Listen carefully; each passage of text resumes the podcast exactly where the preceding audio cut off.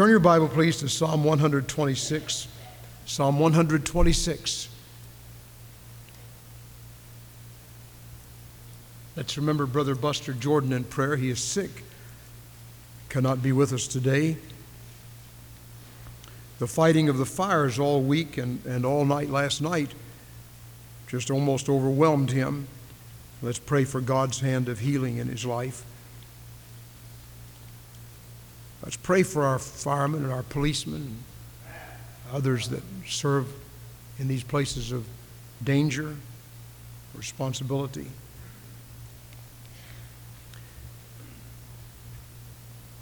We're continuing the theme tonight on personal soul winning. And in Psalm 126, 5 and 6, you might say the heart of soul winning or the soul winner's verse is this passage. May we have a word of prayer together. Our Father, we ask you to guide us as we think together tonight on this theme. May we be led by the Holy Spirit. We join together in thanking you for every blessing, for your protective care in this past week. We pray together for the victims of the earthquake, for those who are homeless, those who have been battered and scarred by the crisis times there, both physically and psychologically and spiritually. We pray for those in our own city who've experienced tragedy and hurt during these past days. God help them. And we pray that we will recognize these as open doors to go through see people come to know the Lord Jesus. We ask it in His name. Amen. Psalm 126 is one of the great little passages in the Bible. I want to read all six of those verses. When the Lord turned again the captivity of Zion, we were like them that dream.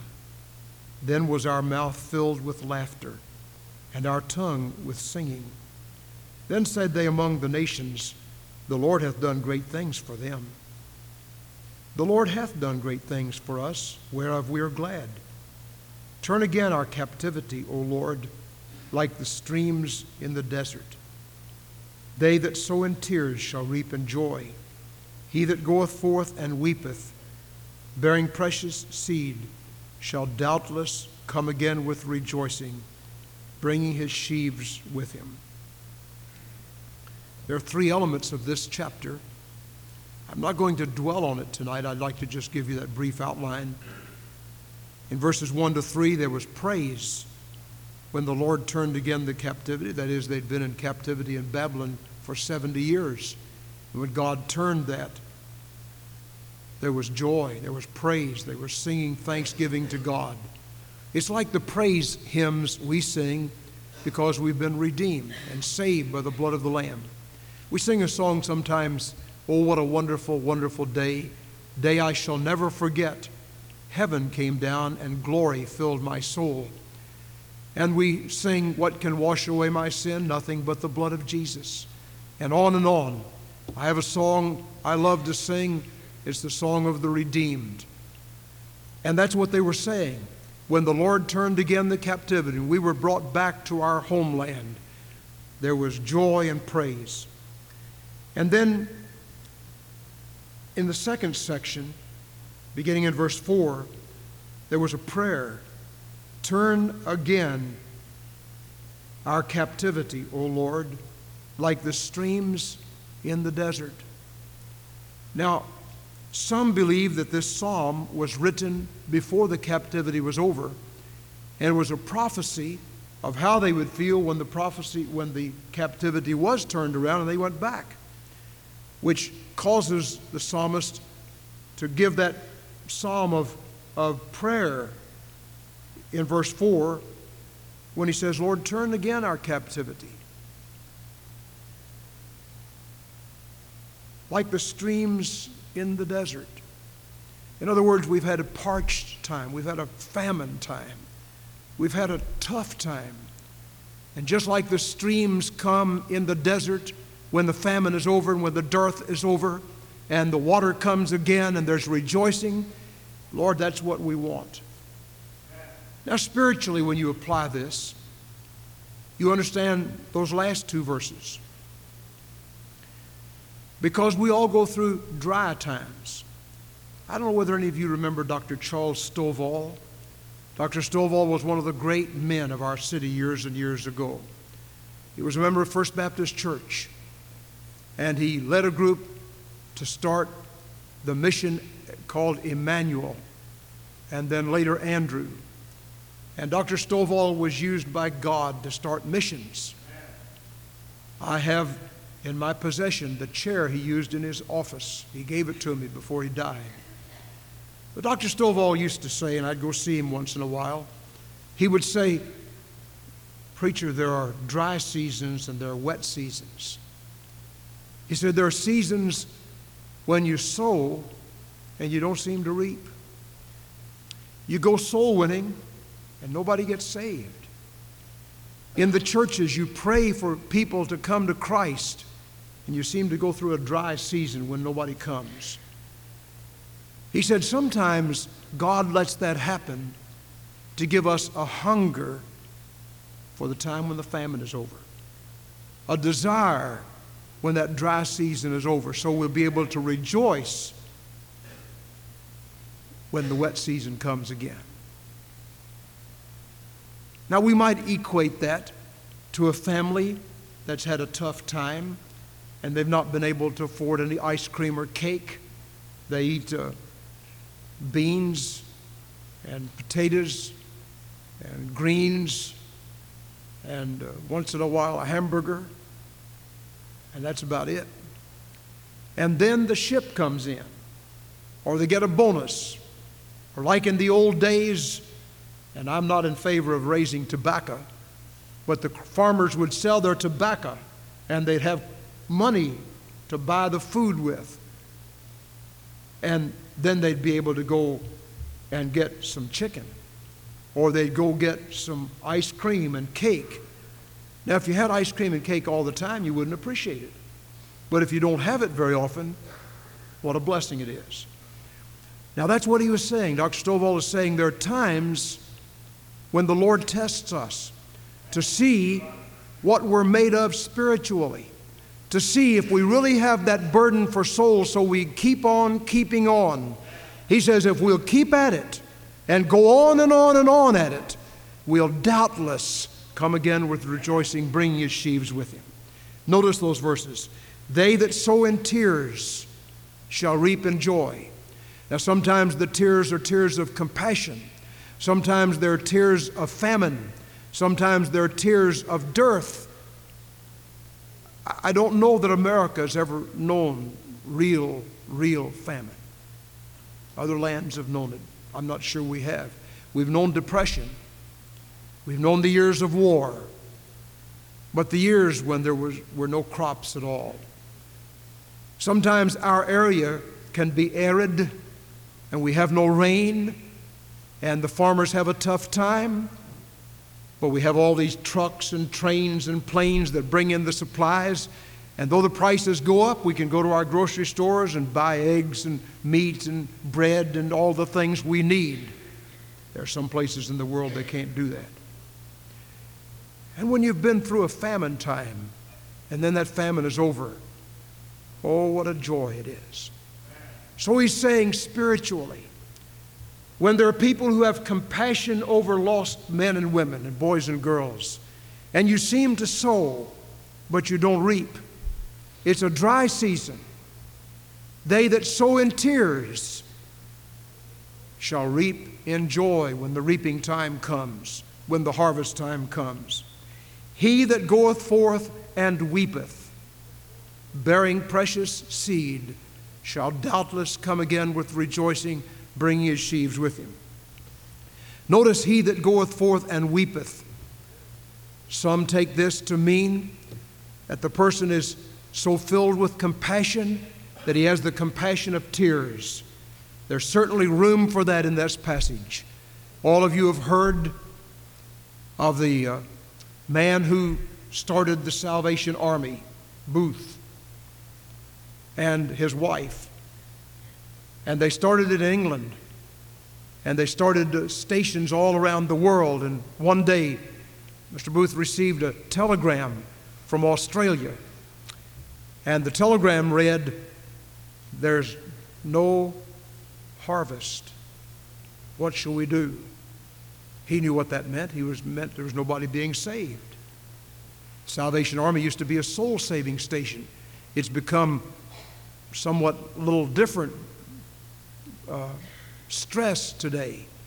But it used to be, and its origin was a soul winning program, a soul saving station. And when that word came, there, there's no harvest. That meant there's nobody being saved. What shall we do? The founder of the Salvation wired back, Salvation Army wired back two words try tears. Try tears. In other words, try weeping over those people that won't get saved. Ask God to give you compassion in your heart for the lost, for those who are without God. I thank the Lord for Dr. Gordon. I've mentioned him a number of times in the pulpit recently. I love him. In the years gone by, he and I have made a number of soul winning visits. He reminded me of this the other night when we were out soul winning, of a visit we made years ago to a family that lived not far from our church. We had been to see them over and over and over again. And he and I went again that night to talk to that family and that man about the Lord. We got the same response. Not now. Not now. Just when, when, when it's time, I'll get saved, but not now, not tonight we left with tears in our eyes. It hurt. He and I both. Tears. I'm glad to say, He that goeth forth and weepeth, bearing precious seed, shall doubtless, that very man, a few months later, came and walked down the aisle surrendering his heart to Jesus. He's in heaven today. They that go forth in tears shall reap in joy. But sometimes those tears are not as much of compassion, maybe it's partly compassion, but sometimes they're tears because we've gone a long time and haven't seen anybody saved. Has that ever happened to you? You've gone for a while, you've witnessed, you've tried to be faithful, and you didn't see anybody get saved. Lift your hand if that's ever happened to you. Yeah. Those are the dry seasons. Those are the dry seasons. What do you do? Do you just quit? You just decide, well, I'm not an effective soul winner. I'll let somebody else try that. I'll, I just won't do it anymore. That's what some do. They just drop out. Remember, there are going to be dry seasons. But this promise says, They that sow in tears shall reap in joy. He that goeth forth and weepeth. If the tears are compassion, praise the Lord. If the tears are concern, thank God. If the tears are a warning that somebody's on, about to go to hell, thank God. But sometimes those tears are a little bit, we might call them selfish. They're discouragement tears. We say, Lord, I've tried and tried and tried, and I'm about to give up. The folks aren't getting saved. What shall I do? We have God's promise. And I want you to underline it in your Bible. He that goeth forth and weepeth, regardless of where the tears come from, whether they're tears of compassion, whether they're tears of joy that God has allowed us to share in His wonderful ministry of soul winning, whether they're tears of despair or discouragement, if we'll keep at it, they that sow in tears shall reap in joy. He that goeth forth and weepeth, bearing precious seed. What is the precious seed? The wonderful Word of God. We mentioned in training union tonight there's a difference between witnessing and soul winning. Everybody is a witness every day. We either witness for the Lord or we witness against Him.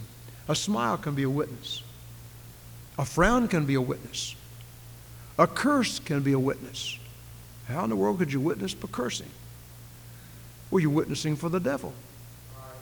You're just showing that God didn't have the strength in your life that He ought to have. And of course, it's a negative witness. Taking clothes to somebody where there's been a fire is a good witness.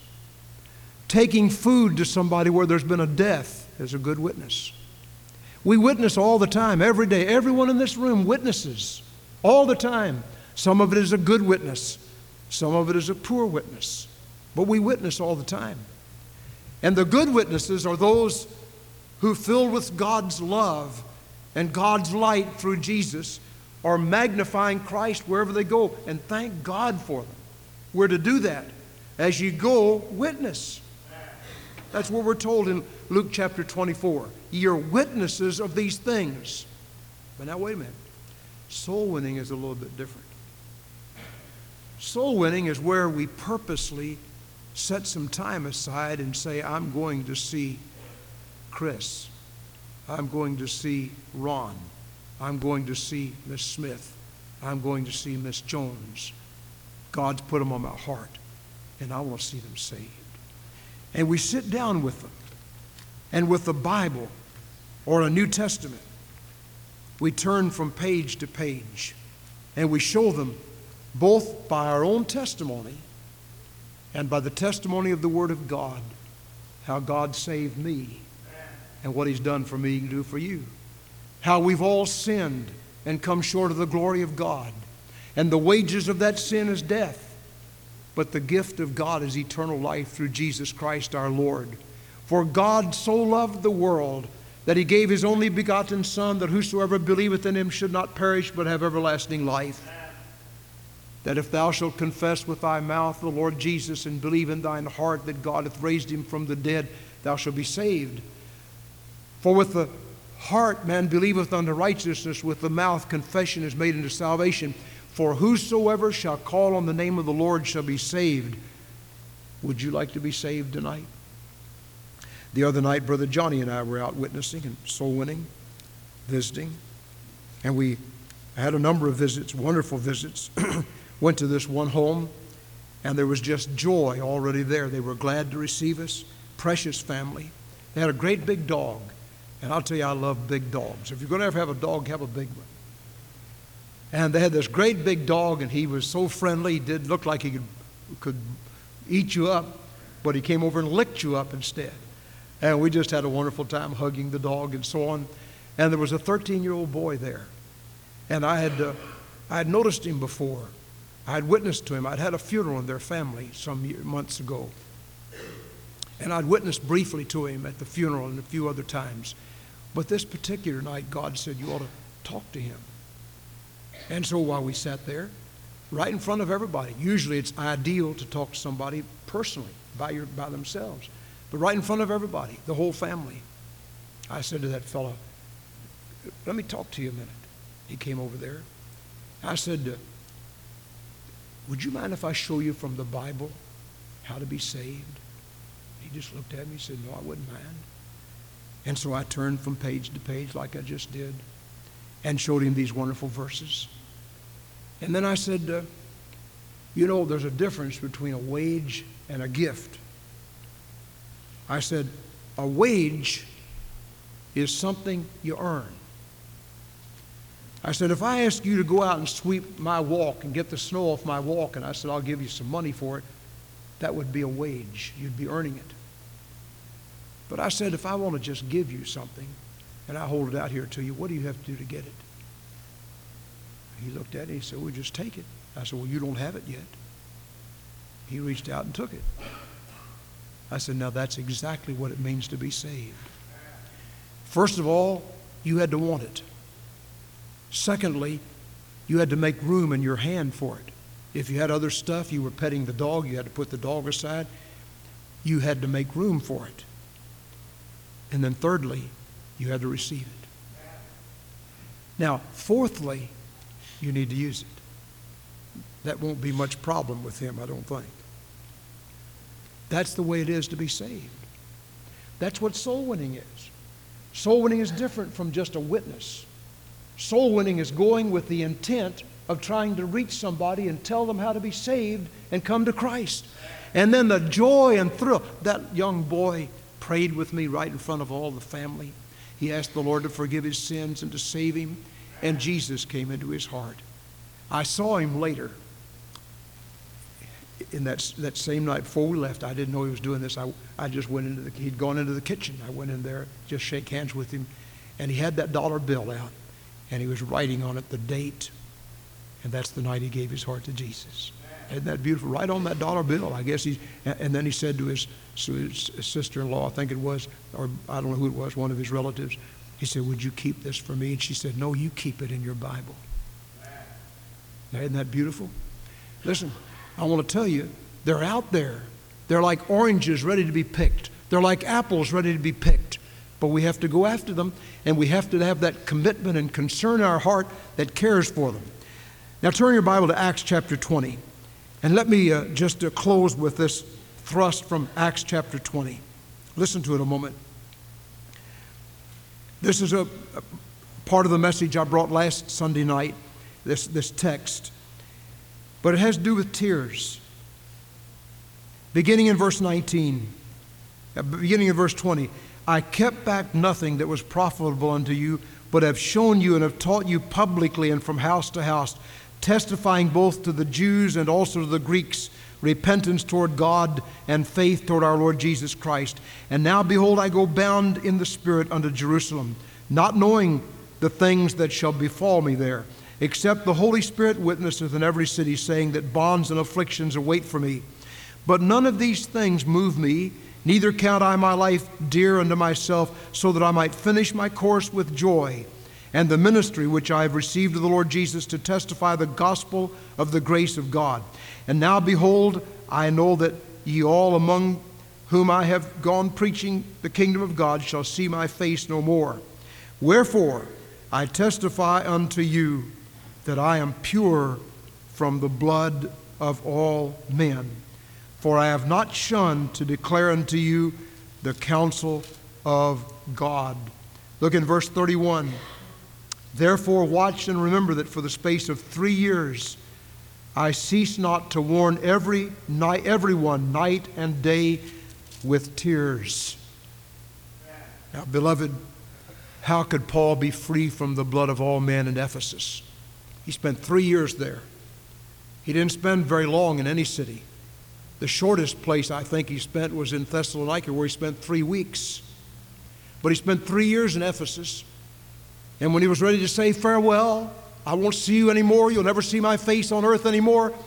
He said, I'm pure from the blood of all men, and the reason I'm pure is because I cease not day and night, publicly and in the synagogue, and the place of worship, and everywhere I went, with tears, I pressed upon people the claims of Christ. I wonder if we're going to do that in 1994. We're almost through January.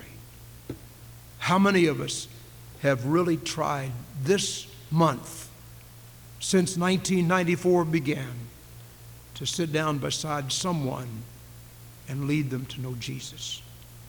The reason we need to do this is for, for, for three reasons. Number one, because there's a terrible hell out there at the end of the journey. Those who do not know God will spend eternity separated from God in hell forever and forever and forever. You say, Well, do you believe in hell?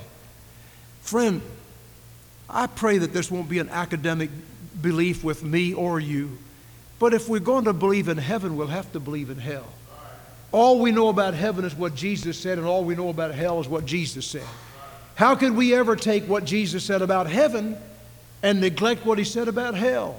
He warns us and if there is no hell out at the end of the way, and if it does not burn with fire and brimstone, I'm going to say, Lord, I preached and taught and told people what you said in your word.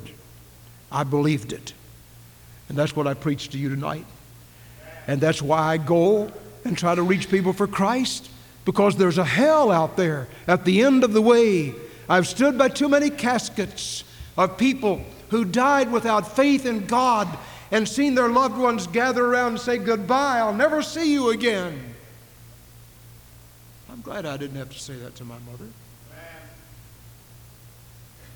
When Data Vaughn died this summer, wonderful, victorious Christian, 98 years old, I'm so glad we didn't have to stand her casket and say, Goodbye, Miss Vaughn, I'll never see you again. We didn't have to say that. She said good night here and good morning up there. But I've stood by caskets where people stood by and said, Goodbye, I'll never see you again. And they meant it because that man or woman went to hell. And in hell, he lifted up his eyes, being in torment. And he saw Abraham afar off and said, Abraham, won't you send Lazarus that he may dip the tip of his finger in water? I am co- to cool my tongue. I am tormented in these flames. And the voice came back from the other world Son, remember that in your lifetime you had the opportunity, but you didn't come. So we need to go because of hell. Secondly, we need to go because of heaven. Oh, what a wonderful place heaven is. We sang about it. We talk about it. We think about it. The Bible has a lot to say about heaven. We sing the holy city. We sing how beautiful heaven must be, the quartet tonight. We sing, I will meet you in the morning by the eastern gate. We talk about heaven, how beautiful it is. No weeping, no sighing, no crying, no dying, no pain forever. How could you possibly be headed for that wonderful Emmanuel's land and not want to take somebody with you? We want to take others.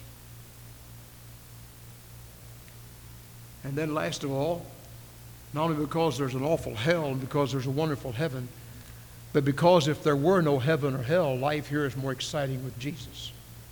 Wonderful to know the Lord. It's a joy unspeakable and full of glory to be able to know that our sins are forgiven.